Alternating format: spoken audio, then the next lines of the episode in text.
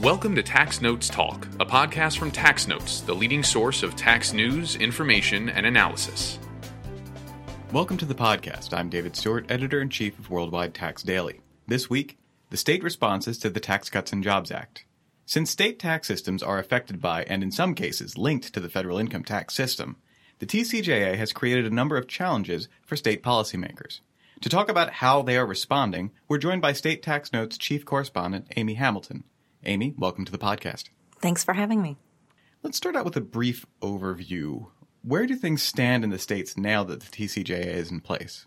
Well, most of the mainstream headlines to date have focused on the new $10,000 limit on the federal deduction for state and local taxes, the so called SALT cap. But the TCJA also contains several business tax provisions, both domestic and international. According to the National Conference of State Legislatures, understanding the impact of these changes has been quite a challenge for state policymakers. It's requiring a truly state by state analysis. So, on the business side, what we've seen this session are state lawmakers focusing primarily on whether to conform or to decouple from various provisions of the TCJA. Experts expect most of the state legislative action to take place in the next 18 months and for policy debate to loom large in the states for at least the next four or five years. Since it is the most headline grabbing part, let's start with the state and local income tax deduction. Uh, what is happening there? That probably would be a federal story were it not for the reaction by states with higher taxes and high net worth individuals. Before, a taxpayer who itemized could claim any state and local taxes paid on their federal return. When the cap was enacted, leaders in a handful of blue states called the cap a form of economic civil war. They believe the Republican controlled federal government targeted Democratic states with this cap to help pay for the federal reform. As I understand it, uh, states are both threatening to sue the federal government and enacting so called workarounds for the cap. Is that right? Correct. New York, New Jersey, and Connecticut in January formed a coalition to challenge the new cap. Maryland has since joined. They recently filed their suit.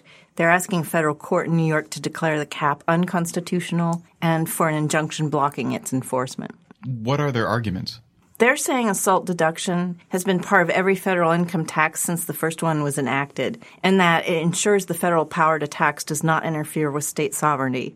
The argument is that by increasing the federal tax burden on individuals who pay the most in state taxes, the cap will make it harder for these states to maintain their own tax and fiscal policies. Another part of this is that some administration officials and members of Congress flat out said the cap was intended to send a message to high tax states that they need to change their choices. The states are citing these comments as proof that the cap was meant to coerce a handful of states to change their policies to what the federal government would prefer.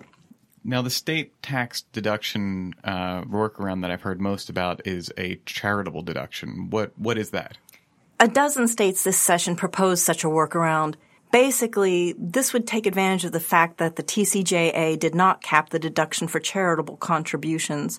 Details vary by state, but the idea is that states would allow individuals to essentially make payments in lieu of state taxes to a variety of state operated charitable funds. In theory, individuals could fully deduct that payment as a charitable contribution for federal tax purposes, while at the same time satisfying their state and local tax liabilities. That seems a bit weird, uh, and I understand that uh, Treasury Secretary Steve Mnuchin has called it ridiculous. He did, and the IRS and Treasury in May announced they're going to be issuing guidance on these um, ways of circumventing the cap. The proposed regulations apparently will make clear that the Internal Revenue Code's requirements are informed by substance over form and that federal law controls the characterization of these payments. So Treasury and the IRS also indicated they're keeping an eye on other forms of SALT workarounds. What other workarounds are there? New York would shift from a personal income tax system to a payroll tax system. This would take advantage of the fact that businesses can fully deduct a state employer payroll tax on their federal returns. Another SALT workaround was first enacted by Connecticut.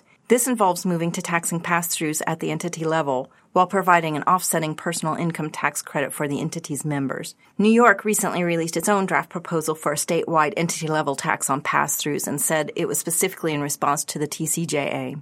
Since we're already talking about pass throughs, let's talk about the impact on state business taxes. Specifically, I'm thinking about the Section 199A deduction on pass through entities enacted in the TCJA. Is that a factor for the states? Interestingly enough, that appears to be one of the few provisions that Congress changed at the last minute, specifically with the states in mind. Uh, senior tax counsel for the Senate Finance Committee's Republican staff said this spring that the conference committee decided at the last minute that the deduction under Section 199A would not be allowed in computing adjusted gross income. Instead, the deduction would reduce taxable income. Senators made that switch after a governor's office expressed concern about the revenue impact on states using AGI as the starting point for calculating taxable income. What does the switch mean for the states? By making the pass through deduction under the determination of taxable income rather than the calculation of AGI, this means that most states will not automatically conform to the deduction. Before, they would have. Instead, the change now affects only a handful of states, the ones that tie the star of their personal income tax calculation to federal taxable income. If you would, could you walk us through the other key domestic provisions and, and whether the states are expected to conform with them or to decouple from them? Sure. Some of the information I'm providing is coming from EY and the Council on State Taxation, and some is coming from attorneys at the Multi State Tax Commission. As you know, at the federal level, the TCJA reduces the corporate income tax rate from 35% to 21%. States don't conform to federal rate changes. There has, however, been a business push for states to either reduce their own corporate income tax rate or to at least not turn around and attempt to tax any windfall that corporations get from receiving a tax break at the federal level.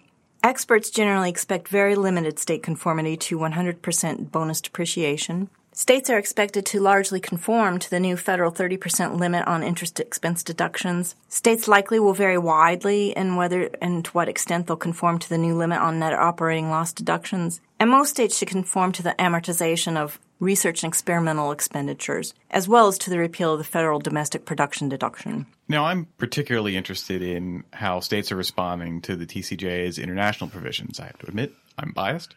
Can we expect major changes in the ways that states treat foreign source income? This is shaping up to be a key area to watch, and the debate is already starting to get intense. Should states try to tax repatriated income? Should they conform to a new category of income created by the TCJA, the Global Intangible Low Tax Income, GILTI. Uh, what about the new federal BEAT, the Base Erosion Anti Abuse Tax? Most states have already chosen not to tax Subpart F income or to tax only a small sliver of it. Because of this, EY estimated that two thirds to three quarters of the states should see no increase in corporate tax revenue as a result of the deemed repatriation event. GILTI, meanwhile, that's technically not subpart F income, and so most states that automatically conform to the code would likely include GILTI in their bases. But there's been a big push by multi state corporations for states to treat GILTI the same as subpart F. So, therefore, not to tax it. Correct. Large multi state corporations are arguing that before federal reform, states generally excluded foreign income from their own bases, and that the states should continue with this treatment.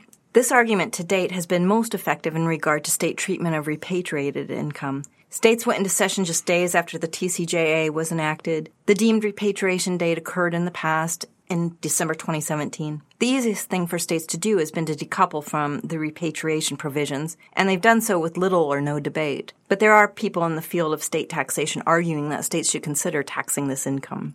So, who are some of these people and, and what are their arguments? Darien Shanske of the UC Davis School of Law is arguing not only that states should tax repatriated income, but that they should consider conforming to GILTI and even to the new federal BEAT. For example, he's saying that as a matter of federal constitutional law, GILTI should be analyzed as a mechanism to capture domestic income, and thus it could be included in a state tax base as long as the apportionment formula is reasonable. He's saying that federal tax reform gives states more, not less, reason to conform to the TCJA's international tax provisions. Then there's Michael Fatale of the Massachusetts Department of Revenue. He's arguing in public forums that the longstanding Subpart F rules in the states were never designed with this type of income in mind. He's arguing that deemed repatriation is not historic Subpart F income, and that state approaches to Subpart F income were formed by very different considerations in the 1980s and 1990s. The U.S. Supreme Court in 1992 said it's discriminatory for a separate entity state to treat corporate taxpayers with foreign source earnings less favorably than their domestic counterparts. It's worth noting that state advocates point out that the court, in a footnote, said it would be hard pressed to find the same kind of discrimination for Water's Edge combined filing states, partly due to lobbying by businesses and partly due to a question of whether there was even enough income at stake for states to go down this path States all but abandoned the taxation of foreign dividends and subpart F income. Michael Fatale has said he's not so sure that a state is foreclosed from considering these issues in their next legislative sessions. How likely are they to bring it up? We just saw something unexpected happen in New Jersey in late June. In just two days, both chambers of the legislature introduced and approved a proposal that would have imposed a 9% tax on dividends that were deemed to be repatriated in either 2017 or 2018. This was the first real sign that state legislatures might indeed be interested in taxing this kind of revenue.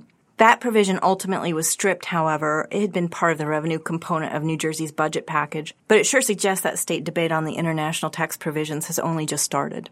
Very interesting. Amy, where can listeners find you online? I'm on Twitter at ALHSTN.